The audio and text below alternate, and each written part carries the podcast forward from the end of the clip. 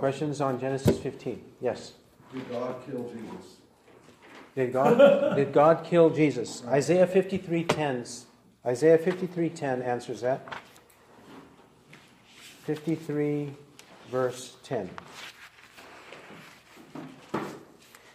But the Lord was pleased to crush him, putting him to grief. The Lord was pleased to crush him, putting him to grief. And that grief is grief unto death because he's a guilt offering. And in verse 12, he poured out himself to death. So God was pleased to put Christ to death. So God killed him. In, well, it depends on what all you mean by it. Was the Father the one who deliberately put to death his Son? Yes, if that's what you're asking. And that's not the only place. It says that in other places in Scripture. Um, for example, um, uh, first uh, Isaiah 53 verse 10 says it there, and also Acts chapter 4, Acts chapter 4 and verse 28.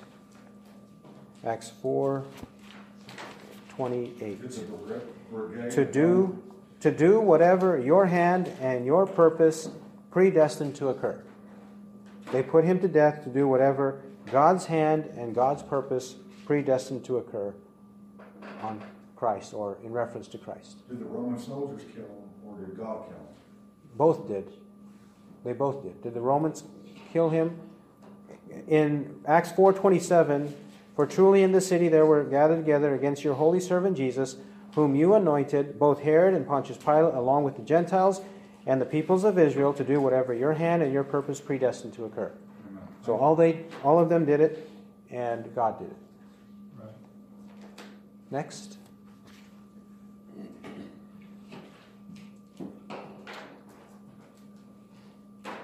What was the second scripture you referenced after Isaiah? Isaiah 53:10 Yeah. and Acts 4:27 to 28. 4:27 to 28. And if you're writing scriptures like that, do also Acts 2:22 to 24. 2:22 to 24, which says the same as Acts 4. And actually, if we're talking about who's responsible for the death of Christ, we could also say Christ is responsible. Yes. Christ, because John 10, John 10, 17 and 18.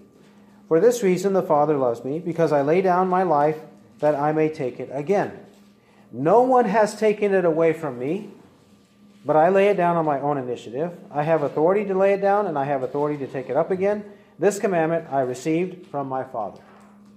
When he says, No one has taken it away from me, he's meaning it's not as though the people, the wicked people, are out of control and God doesn't know what he's doing and Christ doesn't know what he's doing. No. They all know what they're doing. God knows what he's doing. God the Father knows. Christ knows. The people themselves, they're acting based on sin and evil intentions. That's why they're doing it. And, and one more individual we can mention is Judas. It, it says um, the rulers and the, and the Jews and the Gentiles, the peoples of Israel. But if we're going to be more specific, Judas Iscariot was responsible because he betrayed him. And if we're going to be more specific, we could say the 11 disciples were responsible because they fled. Uh, we could say we are all responsible Yes. because he, Right. he bore our sins, and so we are responsible for his death. Right. Uh, we could say Caiaphas and Annas, the high priests, they were responsible because they, they ordered for his execution. Caiaphas and Annas, so on. So there's a sense in which everyone was responsible, yeah. but not guilty. The ones who are not guilty are the Father, the Son, and the Spirit. They're never guilty. No. No. I kill, I make alive. Yes. Yes?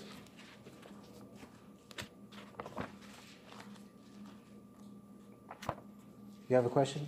Me, I'm sorry, brother. Yes. Yes. So what is the, and I know that these uh, these commentators, these uh, theologians, so-called, of our day and in ages past, that seem to make a distinction between the Old Testament dispensation and the New Testament dispensation. What is their intention in doing so? What is their intention in saying that Abraham's salvation was based on works versus ours is based on what? I mean, I know it's the evil one's intention just to cause uh, deception and confusion, um, but you know, so-called famous theologians today, seminaries that teach such that there's a difference between the. What is the intention in that? Uh, I would think that they'd be convicted trying to insinuate that God has changed, so to speak, the way He operated salvifically uh, in times past versus, you know, this current dispensation. Uh, what's the purpose? What are their intentions? It's several intentions, and sometimes it's more than another depending on who we're talking about. Um, some of them want to believe in works. They want to believe in works, salvation by works. And they might say faith and works, faith in Christ and works, or just faith generally and works, whatever mixture. They want to add works to the picture. They want to add that to the potion, the poisonous potion. It's always got works involved. That's what they want to do. And they want to do that not just for the Jews, so that the Jews before Christ, they could be saved without believing in Christ because it was based on works or faith plus works. Faith in God, not faith in Christ. Faith in God plus works, but not faith in Christ and Christ alone. They want to depend on works, their own works. For the Jews, but also they want to depend on works for themselves now in this current day and age, for anybody. Because if you say there's only one gospel, and that from Adam until the end of the world, anyone who is ever saved has to put faith in the death and resurrection of Christ for his forgiveness of sins and eternal life. If you say that, you have, you have um, uh, minimized the number of people who get to heaven dramatically. Yeah. You have minimized it dramatically. You have pampered the pride of men because it's by works, but you've also restricted the number of people who actually get to heaven. When I say the number of people, the number of people in percentage. Because we do know Revelation 7 9 or in Genesis 15 5, it will be innumerable like the stars of heaven. Those who are in heaven will be uncountable, which no one can count. So the number of people in quantity will be a lot. But what bothers people is that the percentage of people who have ever lived compared to those who are actually saved is a, a small gate is a narrow way, and it is a remnant. That's what really bothers them. And they think that they are more loving and kind and gracious than God because their way of salvation gets more people into heaven. Mm, and even Muslims and Hindus and atheists, they, they believe they say they believe in free will, but they force atheists to get to heaven. Okay? So that, they say that these kinds of people, based on the, the goodness, the way that they live their life, or according to the religion in which they were born, like the Buddhists in, in uh, East Asia, that they will get to heaven just based on the, the faithfulness that they have in works towards their own religion. They don't need to believe in Christ. That's where they're, they're also headed in that direction. They want more people in percentage saved than the Bible grants. Yeah. Because I, I know that uh, you have your four point Arminians that are founded upon work salvation, but you but then you have Baptistic theologians that say they embrace all five points, that believe in in true grace. And I couldn't understand, well, they don't believe in works like Pentecostals or Church of Christ or all these others. They're Baptistic, then why would they promote such a difference between Old Testament, but this explains it right here. It's the numbers. It's the numbers. Yeah. That, that. It's the numbers. They, they don't want to, oh, and then they don't want to believe in the predestination of God. Because if it depends on our works, then it's us and our goodness and what we can muster up, and it doesn't depend on God. They don't want to depend on God's predestination, His sovereign will. They want to depend on their will. If it, if it depends on God's sovereign predestinarian will, then it can't be because of me. It has to be, we have to be saved because of Him. So all, all of these are interrelated. These are the fundamental reasons. Yes, it's driven and measured also by pride and self glory, taking some credit, even if it's a minute amount, yeah. in my salvation. Yeah. Actually, they present themselves as saying it's just a minute amount, it's just a little bit. Yeah. That they might say, well, it's 99.9% God and then 0.01% me. So it's not very much. It's very, very, very, very minute. But actually, guess what? It's not minute. Right. They, they are talking like a slick salesman saying it's minute when it's not. Do you know why? Because it's the trigger and makes the whole difference uh, in their theology yes, yes. whether they get to heaven or go to hell. Right. So it's not minute. It's the most powerful part of the 100%. Mm, yeah. right. Yes, over here in uh, Genesis 15 7, God reminds uh, Abram that he's the one that brought him out of Ur of the Chaldeans to inherit this land. Yes. And when you when you compare that to Hebrews chapter 11, um, in the writer's comparison, but starting at verse 8, he says that by faith Abraham, when he was called to go out into a place which he should, after receive for an inheritance, obeyed. And he went out not knowing where whither he went, but by faith he sojourned in the land of promise in a strange country, dwelling in tabernacles with Isaac and Jacob, heirs with him of the same promise. For he looked for a city.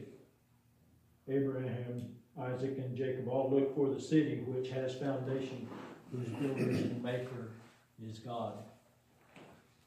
My question is, when, when, when we see those promises recurring in Scripture and they, and they include the heathen, include us redeemed, um, can we also make the same claim to that city whose maker and builder is God? Yes. Okay, Genesis 15 7, God brought him out of Ur to give him Canaan. And when he went to Canaan, it was for the purpose of looking for the city which has foundations, whose architect and builder is God. Hebrews 11, verse 10 says. So the question is does that apply also to us? And are, are we to look for that and to anticipate that? Yes. Hebrews chapter 12. Hebrews chapter 12. He says, 1222. But you have come to Mount Zion, and to the city of the living God, the heavenly Jerusalem, and to myriads of angels, to the general assembly and church of the firstborn who are enrolled in heaven, and to God, the, the judge of all, and to the spirits of righteous men made perfect, and to Jesus, the mediator of a new covenant, and to the sprinkled blood which speaks better than the blood of Abel. 22, Mount Zion, heavenly Jerusalem. 23, enrolled in heaven, righteous men made perfect. We also come to that. He's speaking of our predecessors, Abraham, Isaac, Jacob, and everyone, and us.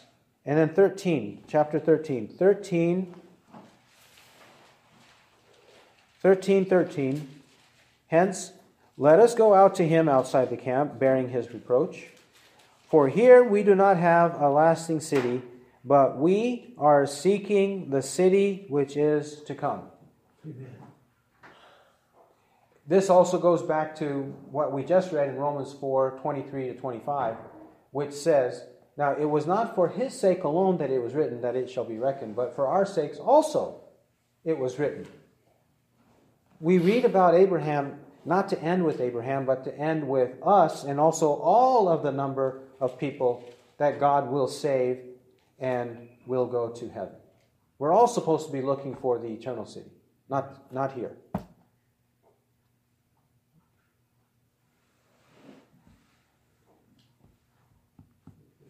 Who's next?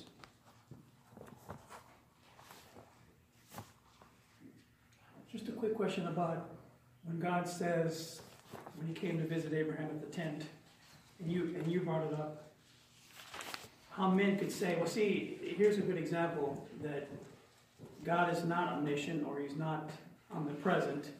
He actually would need to come down to Sodom and Gomorrah and see with his own eyes that it's true. And then it go, the Lord goes on to say, and if it's so, I will know. yeah, If it's so, I will know. yeah. As Yes. though he did not know omnisciently. Yes. Okay. Um, how, how are we to understand it? Is there a question? Well, if, if there's an uh, opposer to the doctrines that we embrace concerning his omniscience and omnipresence, uh, how would we explain that to them? Yes. How we, would, we understand those things. We understand that God is ubiquitous. Uh, he doesn't need to be somewhere to know. yes. Yeah. So why does it say that? And why did he do that? Right. Why did he Yes. come? Why did he say it? Yeah. Okay. Since we're talking about Genesis, um, Genesis 49 24. From there is the shepherd, the stone of Israel. From there is the shepherd, the stone of Israel. Why does it say that? That's a reference to God, right? Or Christ. Stone and shepherd. Does that mean that God is a stone? A literal stone. Does that mean that God is a shepherd? A literal shepherd. And does he have a hundred sheep in the flock? How many does he have in the flock? Is he a literal shepherd? No. So, so these are metaphors speaking in human ways, in human terms, so that we can understand something that God's saying or doing. Something about himself, something about us, something about what he's about to do. That's why it's there. These are anthropomorphisms, forms of, of God speaking in human ways.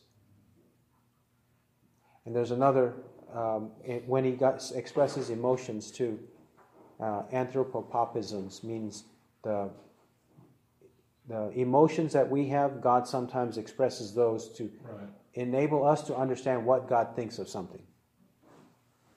He will rejoice over you with song, right? Yeah. When it says that in Zephaniah 3:17, then it's not meaning that um, God has happy and sad days, as though He has up, uh, emotional ups and downs. It's not like that. It's just saying that He is pleased with our redemption.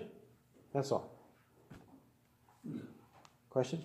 I, I have to wonder if that, the question I just asked, if God would come down because Abram was pleading with God, if that was not really a statement to reassure Abram, almost like that, okay, I'm, I'm gonna take another, uh, you know, in, in Abram's fleshly, man's ability, come down to take a look.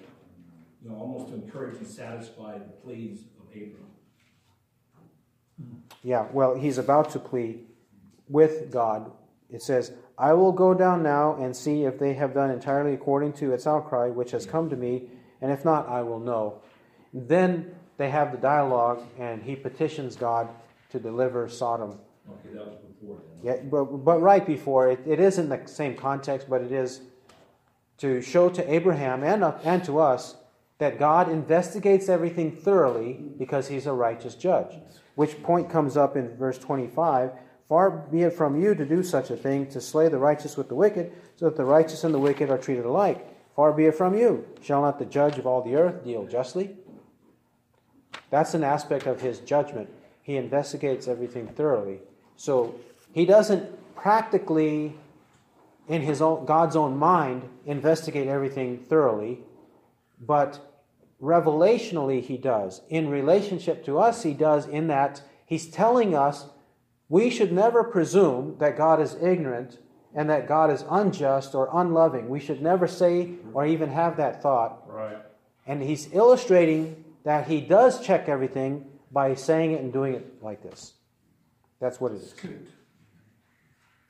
Does God have feathers? Does God have feathers? You have a verse already open for that? Um, in the Psalm, it says that I will sheep shelter under the almighty wings. Yeah. Okay? It says in Psalm 36 7, How precious is your loving kindness, O God, and the children of men take refuge in the shadow of your wings. But God is not a bird. Right. He's not a bird. Okay? That, that was just in, Yeah, that's in reference to the same. Yeah. Right.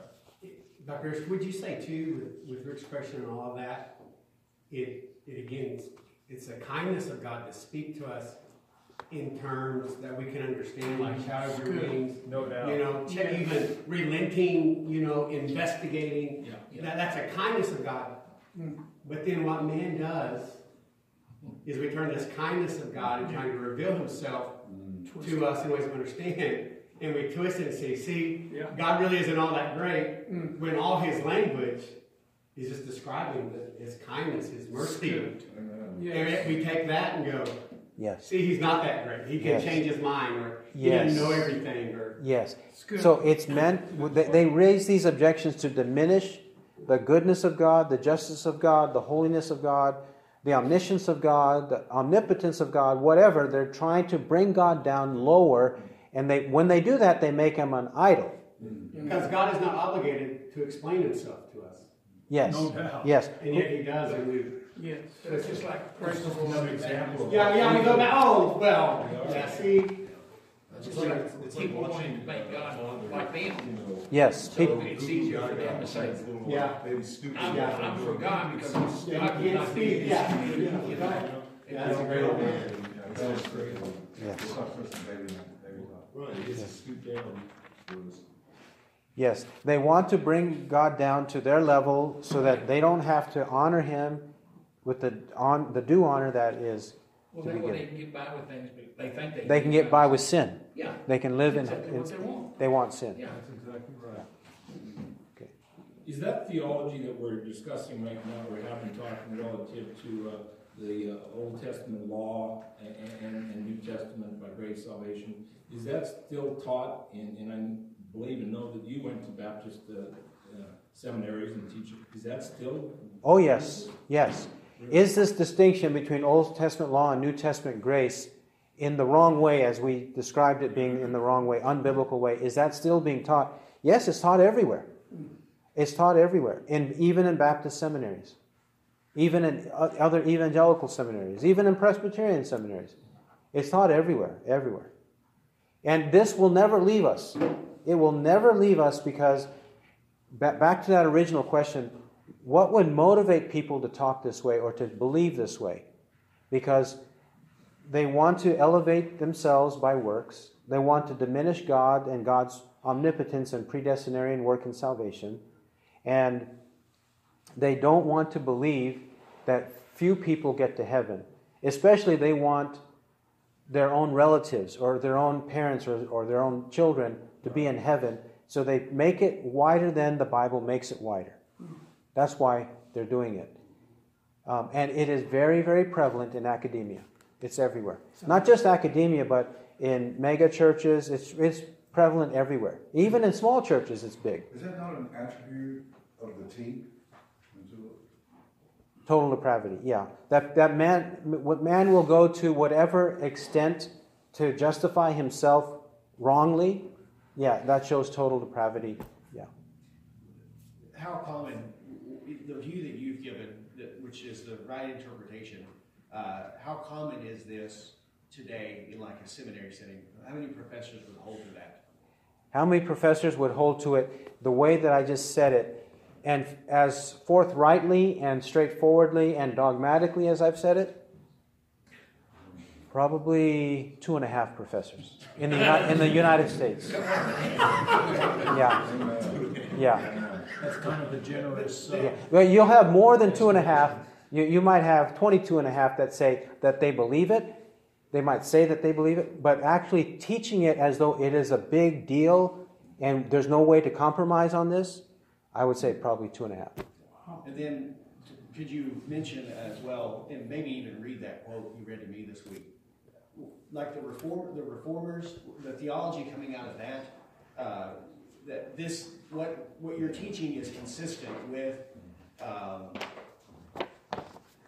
with what was coming out of the Reformation. That this is Reformed theology, Yes, a part of it. yes. Um, I have, I have here a packet, and you're welcome to have uh, a copy of this packet. We have a few extras, um, only a handful of them, but we can make more, and we can refer you to the sources here. But this packet was actually compiled and, and made a few years ago when in church that th- there were many dispensationalists and, and some liberals in the church, and they were kicking and screaming against these teachings. Really, they were kicking and screaming against these teachings as though the teachers, and I was one of them, and Jerry was the other, as though we were crazy men, madmen, as, as though we were teaching a new doctrine, uh, as though uh, we were Godzilla, just here, here, here to wreck the city. You know, that's that's the mentality they had of us, and they treated us as though we had a plague. Wow. Kept us at a distance, everything. They had a sour look on their face whenever they heard this, and and in fact, when this men's Bible study first started. Uh, I might have the exact date wrong, but, but about January 2014, when it first started, some of the men in this group were as I just described. Some of them in this group were as I just described. So I kept telling Jerry that this is not new and this is old. And these issues have been as old as the time of the apostles. Because right after the time of the apostles, in about AD 150, there was a heretic named Marcion. Marcion. He wasn't the first one to believe like this, but he was one of the first ones that made a big deal about it, a big splash contradicting the Bible. And so this false doctrine is known as Marcionism because of him. And he's the one that said that, that we need to make these distinctions between the testaments, between the ways of salvation, between the who the God, God is of the Old Testament and the God of the New Testament. Yeah, he made all kinds of distinctions, and he had a chopped up Bible. He had an edited version of Luke, and he had 10 of the letters of Paul, and everything else in his Bible he threw in the trash can. Everything else he got rid of. And that's all he had. And he had different gods, different ways of salvation. Grace means this there, but works means that there. Everything was different. Everything. Completely. Now, that most extreme position, the average church today, you don't have people actually saying it and teaching it and saying, I'm a Marcionite. No one will say that. But practically speaking, they adopt many, if not most, or all of what his teachings are. They actually do. In ignorance, not knowing that 2,000 years ago, the church branded him as a heretic because he was. So it's been long believed. Now, they were recovered in the Middle Ages, early Middle Ages. A lot of the pastors and theologians believed just like I said. But then in the uh, late Middle Ages and before the Reformation, there was a time when it wasn't being taught. And then in the time of the Reformation, with Martin Luther and John Calvin and others, they taught, recovered these and were teaching them, and that's how it spread. When the United States or the colonies of the United States first existed, the early settlers believed this. The Pilgrims, the Puritans, they all believed this. It was only later, especially around the 1800s until today, the last 200 years, when these teachings have been undermined in American Christianity. That's when they've been undermined. So, this packet has numerous quotes from ancient authors and confessions of faith and catechisms that show that they all believe what I just said, what, what we just studied for the last couple of hours. It was so shocking to me, because this a, you know, the, the, you know, growth and, and seeking and and realization, my wife and I last three, four, four years ago, uh, a progressive growth, that, that so much of the teaching of the mainstream is, is wrong. Then there's the battle of pride. Is this pride, Lord? Is this my arrogance? Is this my sin? This thinking that, how could I feel that this is wrong, even though I'm not truly a Bible scholar? But in my soul, I, I know that, I know that, I know that that can't be right. And, uh, and, and then seeking, as I shared with you last week, and then you know, uh, basically discovering the teachings of, you know, of the Reformation or MacArthur's and, and, and people like that. Uh, what is so shocking to me is the level of denial, the level of rejection, the level of how obvious it seems to be based on what, what they say they worship, you know, God, His Word. Yeah. I- just, it's hard for me to grasp how there's such a huge Yeah. level of denial of all of this. Yes. You know, and how they, what you said, the persecution that you took, uh, by, uh, the so-called mainstream, uh, uh, teachers of the Word of God, and it was like, uh, what's happened with MacArthur, I mean, and the books that have been written about him being satanic and on and on and on, it's just amazing. Yeah. Well, firstly, you, you spoke about how we hear things and we see things and we have this discontentment in our spirit and we just understand it's wrong. What we're hearing and seeing is wrong. And that's true because the Spirit bears witness with our spirit that we are children of God. Romans Right. 8, 16. And then it says, But you have an anointing from the Holy One, and you all know, or you, you know all things, meaning you know what's true, and when you have this anointing, the Spirit of Christ in us, when you have this, it bothers you and you're tormented, and you say it can't be right. And that's good. That's meant to be that way. God meant it to be that way. Okay, then carrying out what to do next, it can be a matter of pride, but we have to check ourselves and make sure that what we're thinking and seeing, we're evaluating it by Scripture. And to the extent that it's matching up to Scripture, then fine. But when it's not and it contradicts Scripture, and we say it contradicts Scripture, that's not a prideful statement.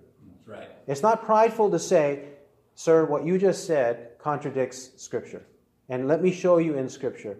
Well, can we sit down and, and read together what you said contradicts Scripture? That's not pride to say that. But coming at that, at that time, that's where the transition was starting to take place. Where, you know, Lord, did you really, has this been revealed to me to that level? Or, or, you know, there is where I'm referring to. Yes, okay. Now, At let me. that time. Yeah, now you mentioned uh, the name of John MacArthur a couple of times. Let me comment on Yes, him. please do. He is a dispensationalist, and he is more agreeable. He is more agreeable than the average evangelical to the things I just said. Yes. However, there, he ha- was asked a question and he wrote a statement or article about Did the saints of the Old Testament believe in the death of Christ? And his answer is no. He believes that the prophets, they wrote about Christ, but they didn't put their faith in Christ. And how are they saved? They were saved by faith, but not faith in Christ, faith in God. And, they, and he makes it general. Whatever God promised, whatever God promised, that's what they believed. But See, that- the that- promise, That's my understanding up until right now, too. That there was faith in God, Father, Son, Holy Spirit all being, you know, one. yeah, So trying to tear them apart, you know, I haven't felt the need for that, of trying to further understand the salvation of the Old Testament. yeah. What did it for me was the parenthetical and for, uh, the Lord our righteousness. It's Okay. right there. And that, then everything kind of went, for me, you know, to, so what we've been reading, so. Yeah, Jeremiah 23, 23 6 says that um, the Lord our righteousness, and this is the name, one of the names of Christ, right there in Jeremiah 23 6. yeah.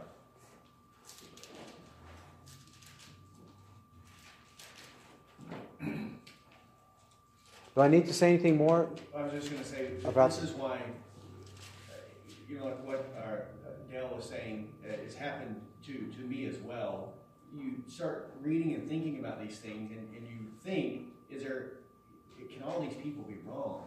Like, This doesn't sit right, this, because I remember this idea that those in the Old Testament were saved by works or saved by the law. And then I'm thinking about Adam and his sin, and it's like, how is it possible for them to be saved by the law when I know they have a nature from Adam that's the same? And it, it didn't make sense, but I didn't know what to do with it mm-hmm. until we started studying these things. And then when I met Ish and he started, we started going through these passages, then it became very clear. And it's like, okay, now it makes, makes so it's just that it's very important for us to meet together like this and study these things. And when you hear them taught and you see the scriptures, then it gives you confidence and it confirms you and gives you conviction. Yeah. And that's, that happens over time.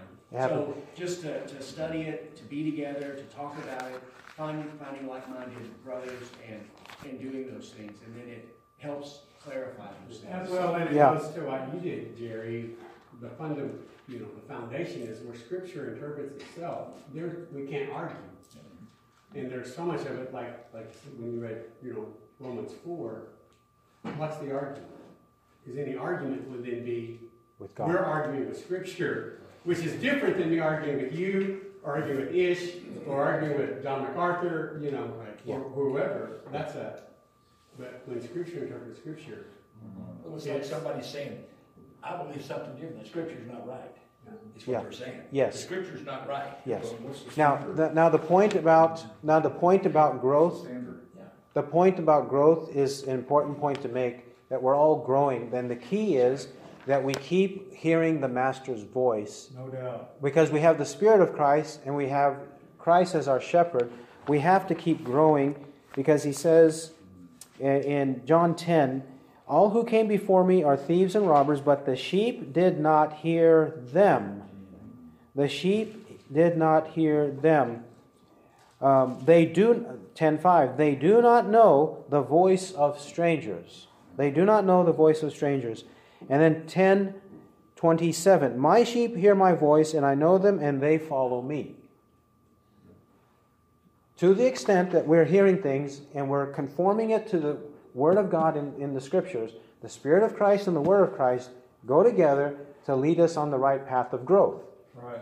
so we, we not regress that's what we need to do um, can I illustrate, by the way? Uh, last week, I, after I came from that one uh, place, I, I went back home and I went to a Bible study on that Saturday evening. And in that Bible study, he was uh, teaching Galatians 3. And the seed question of 316, he kind of fumbled and, and jumbled it up in his teaching. Afterwards, he catches me and takes me to the side. The teacher takes me to the side. He said, Ish, I was reading the commentators on this uh, passage, and especially verse 16. They're all over the place, and they, they contradict each other, and I didn't know what to make of it. I didn't know what to make of it. And, uh, I, and then he uh, mentioned N.T. Wright. He said he was reading N.T. Wright, uh, The New Perspective on Paul. And I said that N.T. Wright is a liberal and a heretic. Um, he shouldn't be reading him. There's no point. He's just going to make his, his mind smoggy and foggy. It's not going to help him. So he shouldn't do that. Um, and so then I said, the seed has to be Christ because, for one, Paul the Apostle said it's Christ, so it has to be Christ. We can't negotiate on that. That's number one. So if N.T. Wright or anybody says the seed isn't Christ, then he's wrong. Now, if he is Christ, then I asked him the question. Knowing his background and knowing where he goes to church, I said, Did Abraham believe in Christ? And he said, No. I said, Let me rephrase it. Um, who was the first one to believe in the death and resurrection of Christ for the forgiveness of his sins and eternal life? Who was the first one? I said, what, Did it start on the day of Pentecost? He said, mm, No. Did it start with John the Baptist? Mm, no. He, he said, It starts with David. I said, David? So 1000 BC in the Psalms, David? Uh, no, no, he said Isaiah first. Sorry, he said Isaiah. Isaiah. Okay, 700 BC. Not before Isaiah? Mm, no, in the Psalms. Okay, David, 1000. He said yes. Not before David? Not Moses? Not Abraham? Not Adam? He said no, none of those. Not even Abraham? No, not Abraham. Abraham did not believe in Christ. I said, well, in your lesson, you said from John 3 that Abraham was regenerated by the Holy Spirit, according to John 3, unless one is born of, of the Spirit. Abraham was regenerated by the Holy Spirit, and then God gave him faith and repentance. You said that was the sequence of events, and the Spirit did that. Yes. But did Abraham know of the Holy Spirit? No. That, that he did not know of the Holy Spirit. I said, Well, you correctly interpreted from John 3 that he was regenerated by the Holy Spirit, even though Genesis doesn't tell us he was regenerated by the Holy Spirit. John 3 tells us that this is the way it works in every period of time. Yes, you're correct that it works that way in every period of time, but why is it that you can't grant that Abraham was consciously aware that he was a sinner and needed to be regenerated by the Holy Spirit, especially after his conversion, to understand what actually happened in his conversion? Right. Because he used to worship idols. Why, why can't you grant that? Uh, well, the text doesn't say that Abraham knew. That's, what, that's his argument. I said, but the text doesn't say that Abraham was regenerated by the Spirit, and yet you determined that from John 3. So you are inconsistent. You are inconsistent. Uh, then I took him. I, I, took him to John eight, and I said, "There it says Abraham rejoiced to see my day, and he saw it and was glad." Right. No, that doesn't mean he believed in Christ. I said that's what Christ said it means. Of course. Okay, and then I took him to John seventeen, and this is eternal life, that they may know you, the only true God, and Jesus Christ, whom you have sent. John 17, 3. I, I opened up the Bible, I read it, to make sure I read it aloud. And there was another friend who happily, he came in the middle of it and he agreed with me.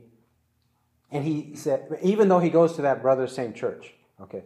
So he agreed with me and I said, and this is eternal life that they may know you, the only true God, and Jesus Christ whom you have sent. Does this verse apply from the day of Pentecost onwards?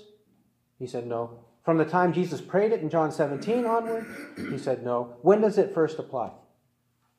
He said, once Jesus came into the world, because it says, whom you have sent. I said, why can't Jesus be saying that Abraham would know that Jesus would be sent, and everybody else knew that he would be sent? Start at least we'll go back as far as John the Baptist. Behold the Lamb of God who takes away the sin of the world. Right. You're saying it can't be until Jesus was sent and people knew why he was sent. That's really what you mean. But why can't people know why he was sent and that he would be sent before that time? It's in John 2. You took John 3 and applied it to Abraham. Take John 17 and apply it to Abraham. He, he was unwilling. Right. Unwilling. I'm, I'm telling you, they have no answers. They, they just keep repeating some vague statements, but they have no answers and they don't bring up any scriptures. He did not bring up a single scripture. We talked for at least 45 minutes. He did not bring up a single scripture. Mm. I, I brought up about 100 scriptures. And, he, and I asked him, What does this mean? Give me an, an interpretation. Please tell me what this means. Tell me what this means. And then he would say something. I said, But that's not what it says. Uh, and then he would say it again and kind of rephrase it. But that's not what it says. He doesn't have an answer. He doesn't have an answer. That's the problem. Is that, like you said, it's good for us to have these environments to be able to interact and to figure these things out based on Scripture. But people don't do that. That's the problem. They don't do it. Yes. What is the real consequence of the, uh, um, I'm just going to label it, the division of, of doctrinal thinking of this exact topic, the wrongful teaching, when, you know, if a person, let's assume somebody that's not saved yet, then you know accepts Christ and really becomes a full-blown believer and seeking and studying and living for the Lord. What is the consequence of this wrongful teaching today, moving forward? Uh, what are the consequences? I think the book of Galatians answers that. The whole book answers the consequences. For one, chapter 1, he says, uh, I'm amazed that you are so quickly deserting him who called you by the grace of Christ for a different gospel, which is really not another. Only there are some who are disturbing you and want to distort the gospel of Christ. But even though we, or an angel from heaven, should preach to you a gospel contrary to that which we have preached to you, let him be accursed. If we subscribe, deliberately, intentionally, persistently subscribe, it's not as though you can't be confused uh, or wonder initially or object initially, but then you, you think about it. You have to think about it and listen to the word of Christ and the Spirit of Christ. You have to listen. And if you do, you will come to the same conclusion. Amen. But if you don't, you keep resisting and kicking and screaming, then this is the consequence right here. Are, are you saying that, that the majority of, of the, let- let's just use the seminaries uh, as an example, of the teaching uh, of wrongful doctrine today uh, is, uh, is, is known by the teachers, because you also said that it's done in a lot of ignorance, because it's just a repetitive teaching. I, I had a friend uh, a couple, two years ago that called me, and, and this is one of the most manly uh, men of God I've ever known. He's a truck driver. And, and he called me and he was, you know, really kind of displaying a level of anger that I'd never seen before. And he says, you know, I'm really peed off, he says. It was really something to come to a point in your walk in faith and development and knows the Word of God to realize that for all these years, you know, by, by my teachers, my preachers, my churches, that I've been fed a bunch of lies. So much of it is so long. Wow. I mean, and, and, and, and so he studies three, four hours a day in the Word of God for like years now. And, and so, you know, yes, it is a revelation. It is profound. It's unbelievable. So back to the teachers. You said that a lot of they're ignorant, but what percentage of them do you believe really, in their own heart and soul, know that they're false teachers? It's a big Okay. question, I know. Okay, some some of them. Um, I think that if we're talking about the teachers, I think they know. I think, I think they know. There might be an exception here or there, but I think that they really know. And because it says here, only there are some who are disturbing you and want to distort the gospel of Christ. They want to distort. That means they are deliberate, intentional, conscious. Another one in Galatians, Galatians 2 2, um, sorry, 2 4. For, uh, because of the false brethren, but it was because of the false brethren secretly brought in, who had sneaked in to spy out our liberty which we have in Christ Jesus, in order to bring us into bondage. That whole verse, that whole verse is full of it. It, it says, because of the false brethren, secretly brought in, who had sneaked in to spy out our liberty which we have in Christ Jesus, in order to bring us into bondage. There's several statements there of purpose, intentionality, that they, they are doing it purposely. What counsel do you give people that are, are, uh, you know, under that leadership and teaching, which you already said is, is ninety-eight and a half percent or more of the churches in America? Uh, uh, what, what counsel do you give people that are under that kind of teaching? Run. Where do they go? Because you, you know, there's so few to, right, to go to. Yeah, well, th- they need to run, and, and if they have to travel an hour or two to go to church, they need to do that. Amen. Amen. They do need to run. It's very dangerous. And why is it very dangerous? Because it's under a curse. And then eventually the life of the people will manifest it, either into uh, licentiousness, sensuality, libertarianism, denial of ho- personal holiness. It will either lead in that direction or it will lead in the direction of legalism, works based salvation, legalism, traditions of men that undermine the gospel. It will go in one of those directions. So it's very dangerous. And then if we li- live that way, according to Galatians 5, it's either the deeds of the flesh and we won't inherit the kingdom of God, or it's the fruit of the Spirit. Both of these are the deeds of the flesh, and this is the fruit of the Spirit. Only the fruit of the Spirit is sticking to the Word. Thank you. Let's have a prayer and we'll end. Heavenly Father, thank you again for this time and for what we've learned. Grant us true faith and this faith that produces good works to the um, praise of the glory of your grace. In Christ's name, amen.